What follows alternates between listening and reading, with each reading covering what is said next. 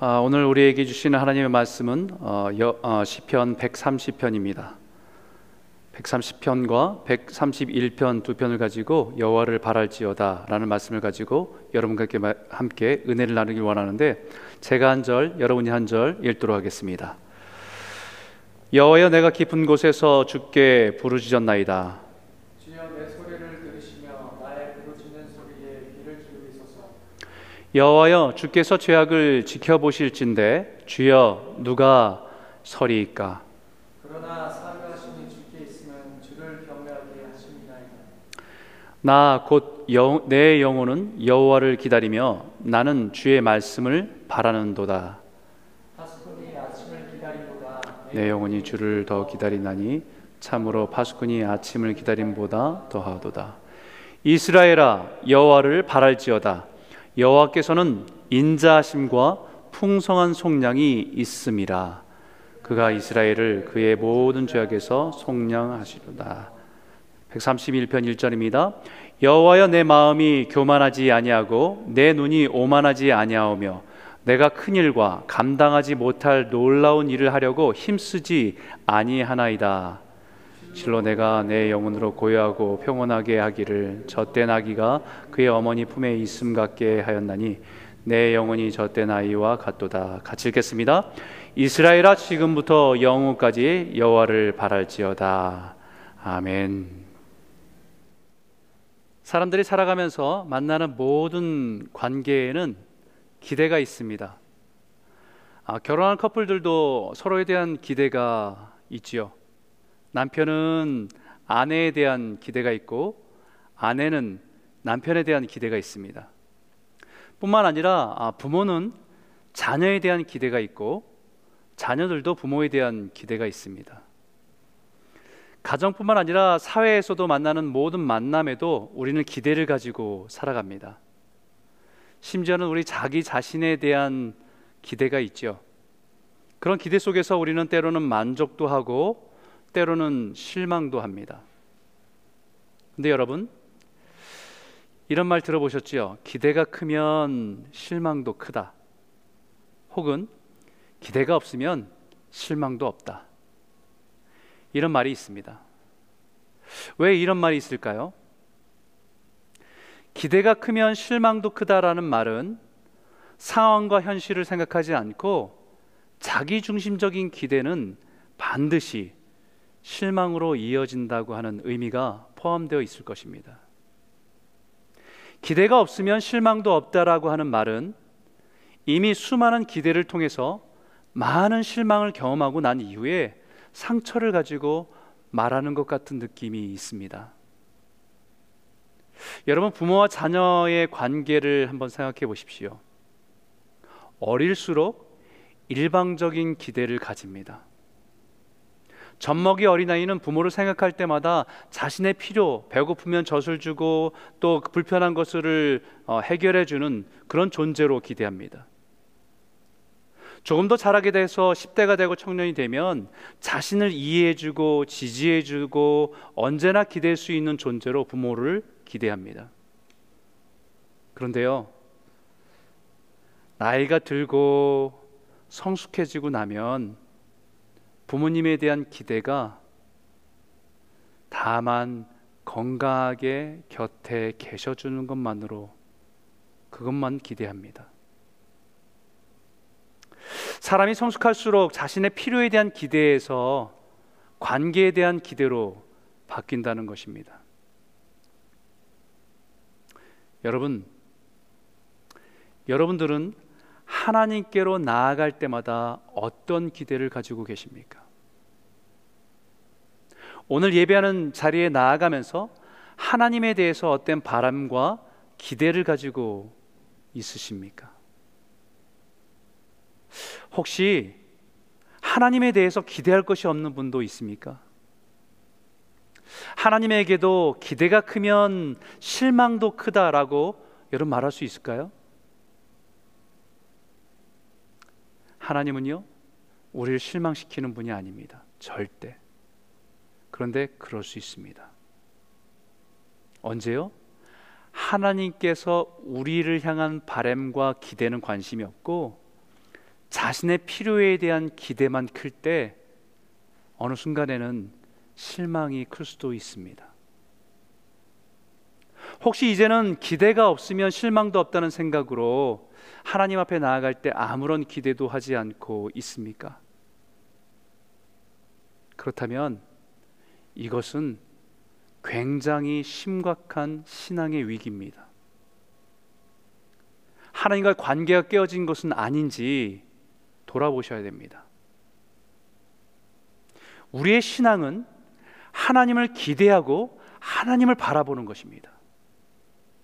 오늘 시편 백삼십 편의 기자는 하나님을 간절히 바라고 기다린다고 고백하고 있습니다. 우리 한번 이 말씀을 한번 같이 한번 읽어볼까요? 함께 읽겠습니다. 여호와여, 내가 깊은 곳에서 주께 부르짖었나이다. 주여, 내 소리를 들으시며 나의 부르짖는 소리에 귀를 기울이소서. 여러분, 어떤 부르짖음입니까? 죄의 비참함과 고통에서의 부르짖음입니다. 내가 깊은 곳에서라고 하는 말의 원문의 의미를 살려서 표현하면 바다 깊은 곳에서라는 뜻입니다. 인생의 가장 밑바닥에서, 죄악의 가장 비참한 현실에서 하나님을 찾고 하나님을 부르짖는다는 그런 말입니다. 마치 선지자 요나를 염두하고 표현한 말씀입니다. 요나 선지자가 하나님의 말씀을 거부하고 니느웨가 아니라 다시스로 자신이 원하는 대로 살고자 점점 더 멀리 떠나갑니다. 그리고 배 아래로 배 아래로 내려갑니다. 그리고 결국 물고, 물고기 뱃속에서 바다 깊은 곳까지 내려가는 고통 속에서 하나님을 찾듯이 부르짖고 있는 것입니다. 죄로 인한 자신의 비참함을 호소하며 하나님께 은혜를 구하고 부르짖는 모습으로 하나님을 찾는다고 고백하고 있는 것입니다. 여러분, 요나도 하나님에 대한 기대가 있었습니다. 그 기대는 자신과 자신의 민족인 이스라엘을 사랑하셔서 복 주시는 것이고, 이방 민족은 아수르는 망하게 하는 것입니다. 그런데 하나님은 그 아수르에게 가서 하나님의 말씀을 전하라고 그에게 명령하신 거죠. 그 말씀을 듣고 회개하고 돌아올 수 있도록 그 말씀을 전하라는 것입니다. 요나는 하나님께 실망했습니다. 그래서 점점 더 하나님으로부터 멀어지기 시작합니다. 처음에는 하나님이 원하신 것, 그 길 반대로 나아갑니다. 그리고 점점 하나님의 존재를 잊을 수 있는 자리로 내려갑니다. 결국은 물고기 뱃속까지, 바다 깊은 곳까지 떨어져 자신의 죄의 비참함과 고통 속에서 비로소 하나님을 찾고 부르짖는 것입니다. 사랑하는 성도 여러분, 우리가 죄를 가까이 하면 점점 하나님과 멀어집니다. 죄가 점점 익숙해지고 편해지면 점점 하나님의 말씀은 멀어지고 예배는 불편해집니다. 예배의 자리가 피하고 싶은 자리가 됩니다. 말씀으로 내 영혼이 찔림이 있는 그 자리가 싫어집니다. 그리고 그 자리가 점점 불편해지고 피하게 되는 거죠. 철로 역정의 저자 존 버년은 자신의 인생의 수많은 역경과 고난을 지나면서, 그리고 믿음으로 살아온 우리들에게 이런 말을 남겼습니다. 성경은 당신을 죄에서 멀어지게 한다. 그렇지 않으면 죄가 당신을 성경에서 멀어지게 할 것이다. 여러분, 이 말을 현재 우리의 삶에 한번 적용해 보시기 바랍니다. 다들 코로나로 인해서 힘겨운 시간들을 지나가고 있습니다.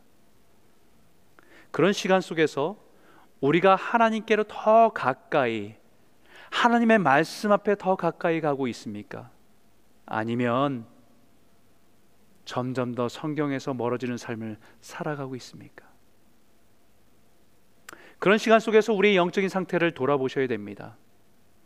오늘 이 말씀을 통해서 다시 우리의 신앙이 회복되고 하나님께로 더 가까이 나아가는 은혜가 있기를 주의 이름으로 축원합니다. 여러분과 오늘 같이 나누고 싶은 첫 번째는요, 예배의 첫걸음은 죄에 대한 고백입니다.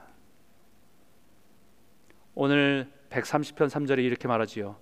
여호와여, 주께서 죄악을 지켜보실지인데 누가, 주여 누가 서리까? 여러분, 예배를 통해서 하나님이 우리에게 기대하시는 것은 우리의 정결함입니다. 거룩하신 하나님 앞에 나아가기 위해서는 우리가 반드시 깨끗함과 정결함을 가지고 나아가야 됩니다. 근데 우리가 알다시피 우리 연약하고 우리가 가지고 있는 죄 때문에 하나님 앞에 나아가기가 부담이 됩니다.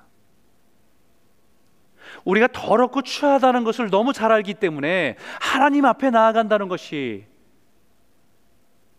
마치 벌거벗은 모습으로 하나의 불꽃 같은 눈앞에 서는 것과 같습니다. 하나님의 불꽃 같은 눈앞에서 우리는 아무것도 숨길 것이 없습니다. 그 불꽃 같은 눈앞에 당당하게 설 수 있는 사람이 누가 있겠습니까? 성전의 예배는 하나님 앞에 우리의 모든 어둠이 드러나는 자리입니다. 나의 교만, 나의 오만, 그래서 죄를 지으면 성전으로 예배하고, 예배하러 나아가기가 점점 더 어려워지는 것이죠. 그럼에도 불구하고 하나님 앞에 나아갈 수 있는 것은 하나님은 그 연약한 모습 그대로 우리를 품어주시고 안아주시는 분이시기 때문입니다. 성전에 나아가는 사람은 우리의 죄악이 다 드러나고 벌거벗긴 채 하나님 앞에 선다는 사실을 알고, 알면서도 나아가는 것입니다. 왜냐하면 하나님은 우리의 죄를 보고 우리를 죽이고 깨트리기 위함이 아니라 치료하시고 살리시기 위함이라는 사실을 알기 때문에 성전을 향해서 주 앞에 나아가는 것입니다. 오늘 사 절이 이렇게 말하죠. 그러나 사유하심이 주께 있음은 주를 경외하게 하심이니이다. 우리의 죄 때문에 그 앞에 설 자가 누가 있겠습니까? 하지만 그럼에도 불구하고 나아갈 수 있는 것은 사유하심이, 용서하심이 주님께 있기 때문입니다. 용서를 구하는 모든 자에게 언제나 은혜를 베푸시는 분이시기 때문에 우리의 허물과 연약함에도 불구하고 나아갈 수 있는 것이죠. 이것이 하나님의 자녀가 된 사람들이 누리는 영적인 특권입니다. 우리 예배에 대한 말씀을 나누면서 성막과 성전에 대한 의미를 나눈 적이 있습니다. 성막으로 들어가면 제일 먼저 입구를 열고 들어가면요, 제일 먼저 만나는 곳이 번제단입니다. 나의 죄 때문에 어린 양 한 마리가 대신 주고 희생자사를 드리는 곳이지요. 그리고 하나님의 임재의 장소인 성막으로 들어가기 전에 반드시 거쳐야 하는 곳이 물두멍입니다. 우리의 손과 발을 깨끗하게 씻고 들어갈 수 있게 만든 것이지요. 이것은, 영, 이것은 영적인 의미를 우리에게 가르쳐주는 것입니다. 우리의 죄로 영원히 죽을 수밖에 없는 죄인인 우리가 예수 그리스도의 어린 양의 보혈의 공로로 죄사함을 받은 사람은 이제 하나님의 백성이 되었고 하나님의 자녀가 되었고 구원받은 백성입니다. 하지만 우리의 삶에 여전히 죄 가운데 살아가고 그 죄 때문에 추하고 더러운 것들이 우리 안에 있는 것입니다. 그 죄를 씻고 하나님의 인재 앞에 나아갈 수 있도록 우리에게 은혜를 허락하신 것이 하나님의 용서함입니다. 예수님께서도 제자들의 발을 씻겨주실 때에 제자 베드로가 주님 어떻게 제 발을 씻을 수 있습니까? 제 발은 절대로 씻지 못합니다 라고 거부했습니다. 그때 예수님께서 내가 너를 씻기지 않으면 내가 나와 상관이 없느니라라고 말씀하셨어요. 그러자 베드로가 그런 발뿐만 아니라 손과 머리도 씻겨달라고 하나님께 요청했습니다. 그러자 예수님께 이렇게 말씀하시지요. 이미 목욕한 자는 발 밖에 씻을 필요가 없느니라. 온 몸이 깨끗하니라. 너희가 깨끗하나 다는 아니니라.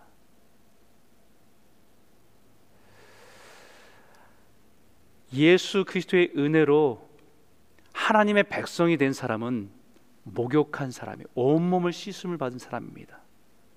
그러나 그럼에도 불구하고 우리가 살아가는 삶 속에서는 죄로 인해서 오염되고 더러워진 것들을 주님은 우리의 발을 씻어주기를 원하시는 분이라는 거죠. 그런데 다는 아니라, 예수를 믿는, 예수를 구주로 믿는 사람이 아니면 안 되는 겁니다. 그 어린 양의 보혈의 깨끗함을 얻은 사람에게만 허락된 은혜입니다. 하나님의 자녀에게 허락된 은혜이죠. 하지만 우리가 이 땅에 살아가면서, 죄악된 세상에 살아가면서 우리의 삶은 더럽고 죄로 오염된 우리의 삶을 주님은 우리의 발을 씻어주기를 원하시고 우리의 그런 허물들을 씻어주기를 기뻐하시는 분이라고 말하고 있는 것이지요. 우리가 하나님의 자녀이기 때문입니다. 이것은 주의 자녀의 특권입니다. 오늘도 우리의 주님의 임재 앞에 나아가는 이 시간, 우리의 허물과 죄를 깨끗이 씻어주기를 원하시는, 기뻐하시는 그 주님을 의지해서 정직하고 진실하게 믿음으로 나아가시는 저와 여러분 모두가 되시길 주의 이름으로 축원합니다. 두 번째 나누고 싶은 것은요, 예배는 기다리고 기대하는 것입니다. 시편 백삼십 편 오 절과 육 절인데 같이 한번 큰 목소리 한번 읽어볼까요? 함께 읽겠습니다. 나 곧 내 영혼은 여호와를 기다리며 나는 주의 말씀을 바라는도다. 파수꾼이 아침을 기다림보다 내 영혼이 주를 더 기다리나니 참으로 파수꾼이 아침을 기다림보다 더하도다. 여러분, 시편의 기자의 기대가 바뀌었습니다. 이제는 하나님이 나에게 줄 수 있는 세상의 복이 아니라 여호와 하나님을 기다린다고 고백합니다. 그리고 그분의 입술에서 나오는 그 하나님의 말씀을 기대합니다라고 고백하고 있는 것이지요. 왜요? 이제는 하나님에 대한 기대가 나의 필요에서 하나님과의 관계로 나아가고 있다는 것입니다. 그 간절함이 파수꾼의 아침을 기다리는 것보다 더하다고 고백합니다. 여러분, 파수꾼은요, 성에서 밤새 꼭대기에서 멀리를 바라보면서 경계하고 수고하던 파수꾼입니다. 몸은 피곤하고 빨리 아침이 와서 좀 쉬었으면 하는 바람이 얼마나 크겠습니까? 그런데 그 기다림보다 내 영혼이 여호와를 기다리는 기다림이 더 크다는 것입니다. 내 육신의 피로보다 내 영혼의 피로가 더 간절하다고 고백하고 있는 것입니다. 기대가 바뀌었습니다. 하나님께서 내 인생의 피로에 채워주실 것에 대한 기대에서 이제는 바로 그 하나님에 대한 기대로 바뀌게 된 것입니다. 쉽게 말하면요, 이제 갓난아이가 젖을 뗀 겁니다. 백삼십일 편 이 절에 이렇게 말하지요. 실로 내가 내 영혼으로 고요하고 평온하기를 하, 평온하게 하기를 젖된 아이가 그의 어머니 품에 있음 같게 하였나니 내 영혼이 젖된 아이와 같도다. 여러분, 왜 젖된 아이일까요? 젖먹이 아이가 아니고 왜 젖된 아이일까요? 간절함으로 말하면 젖먹이 아이가 더 간절하지 않겠습니까? 배고프면 잉잉대면서 울면 엄마는 그것을 와서 젖을 먹여주고 불편한 것을 해결해주고 그 간절함을 표현하기, 표현한다고 한다면 젖먹이 아이가 더 간절할 겁니다. 근데 왜 시편 기자는 내 영혼이 마치 젖된 아이와 같다고 표현합니까? 무슨, 무슨 말씀을 하고 싶은 거냐면 이제는 나에게 필요한 것은 어머니가 나에게 공급해 주시는 젖이 아니라 바로 그 어머니에 대한 그 관계에 대한 만족이 있다는 것입니다. 이제는 내 육신의 만족을, 육신의 목마름을 만족, 만족시켜줄 어머니의 젖이 아니라 어머니의 품입니다. 여기서 젖이라고 표현된 것은요, 내 인생을 만족해 하고 바라고 누리고 싶던 것들이에요. 그래서 하나님에 대한 기대가 바뀐 사람이 이렇게 고백합니다. 여호와여, 내 마음이 교만하지 아니하고 내 눈이 오만하지 아니하며 내가 큰 일과 감당하지 못할 놀라운 일을 하려고 힘쓰지 아니하나이다. 마음이 교만하지 아니하고 오만하지 아니하오며 내가 큰 일, 내가 감당하지 못할 놀라운 일을 하려고 힘쓰지 않겠습니다. 왜 이렇게 말합니까? 하나님이 아닌 내 육신의 만족을 위해서 살아가던 삶을 위해 더 이상 힘쓰지 않겠다는 거예요. 더 크고 더 대단하고 더 놀라운 일을 해서 사람들이 막 부러워하고 우러러보게 하고 하게 하고 그런 마음이 더 더 커져가면 커져갈수록 욕심은 커져가는데 결국 그것이 교만이었고 그 교만이 결국은 오만한 자리에 앉게 되는 것, 그것이 죄였다는 것을 깨닫게 되고 이제는 그것에 힘쓰지 않겠다고 고백하는 거지요. 그러나 이제는 내가 갈망하고 기다리는 것은 오직 하나님, 내 영혼이 여호와를 기다리고 바랍니다. 이것이 신앙의 성숙입니다. 육적으로도 젖먹이가 젖을 떼고 어머니의 품을 더 그리워하는 것이 성숙인 것처럼 영적으로도 육신의 필요를 채우고 만족하는 것에서 하나님의 인격적인 관계 속에 교제와 만남과 그 위로와 은혜를 누리는 자리에 나아가는 것이 영적인 성숙이기 때문입니다.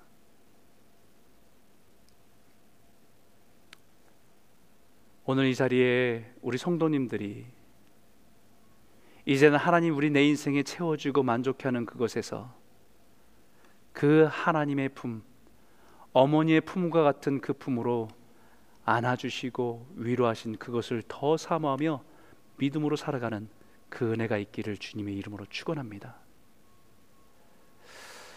여러분, 프로제리아라고 하는 병이 있습니다. 길포드 증후군이라고도 하지요.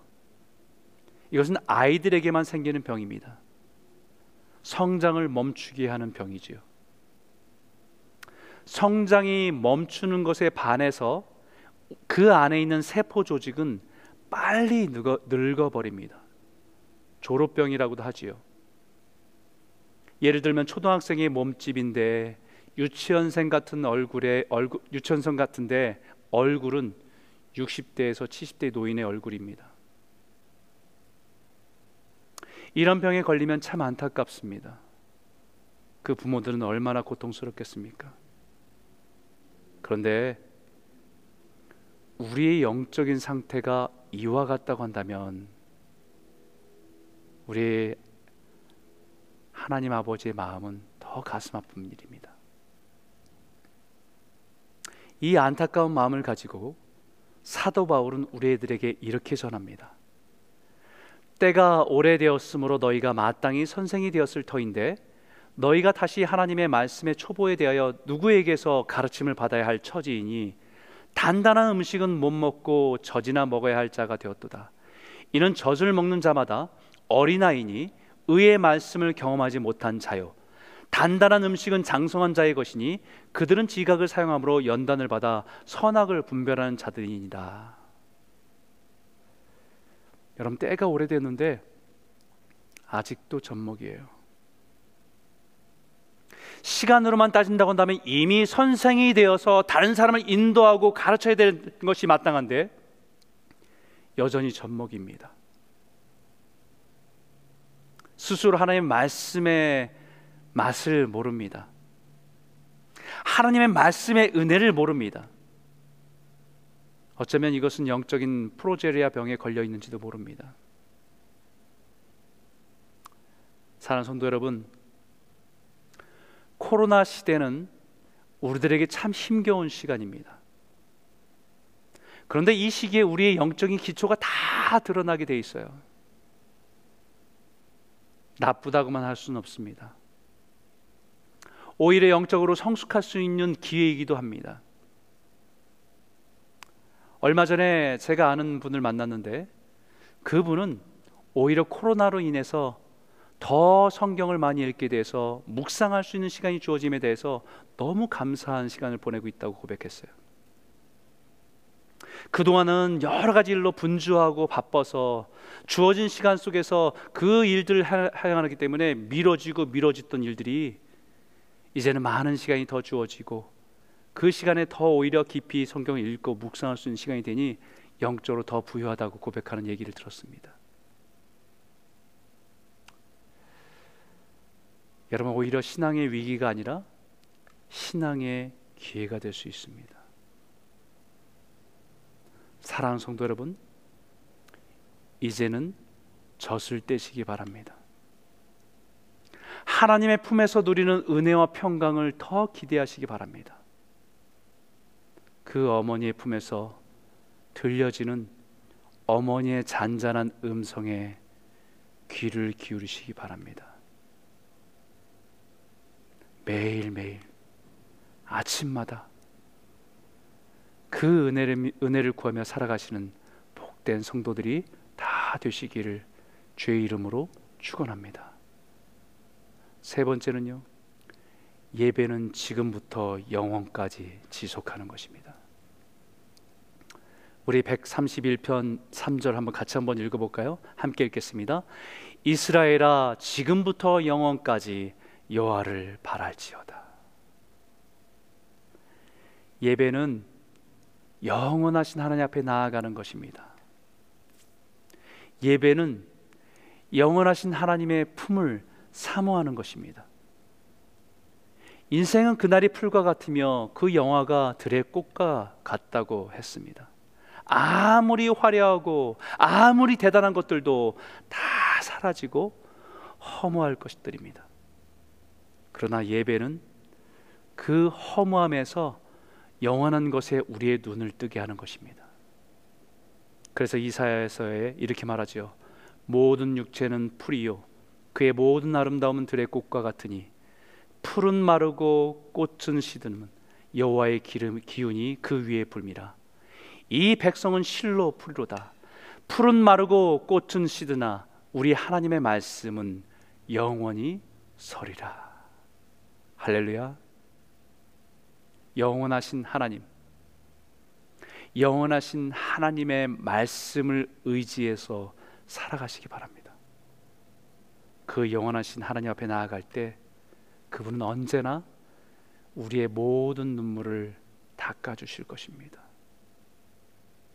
더 이상 사망이나 애통이나 곡하는 것이나 아픈 것이 없는 그 영원한 나라를 소망하며 오늘을 넉넉히 이기며 살아가시는 복된 성도들이 다 되시기를 주의 이름으로 축원합니다.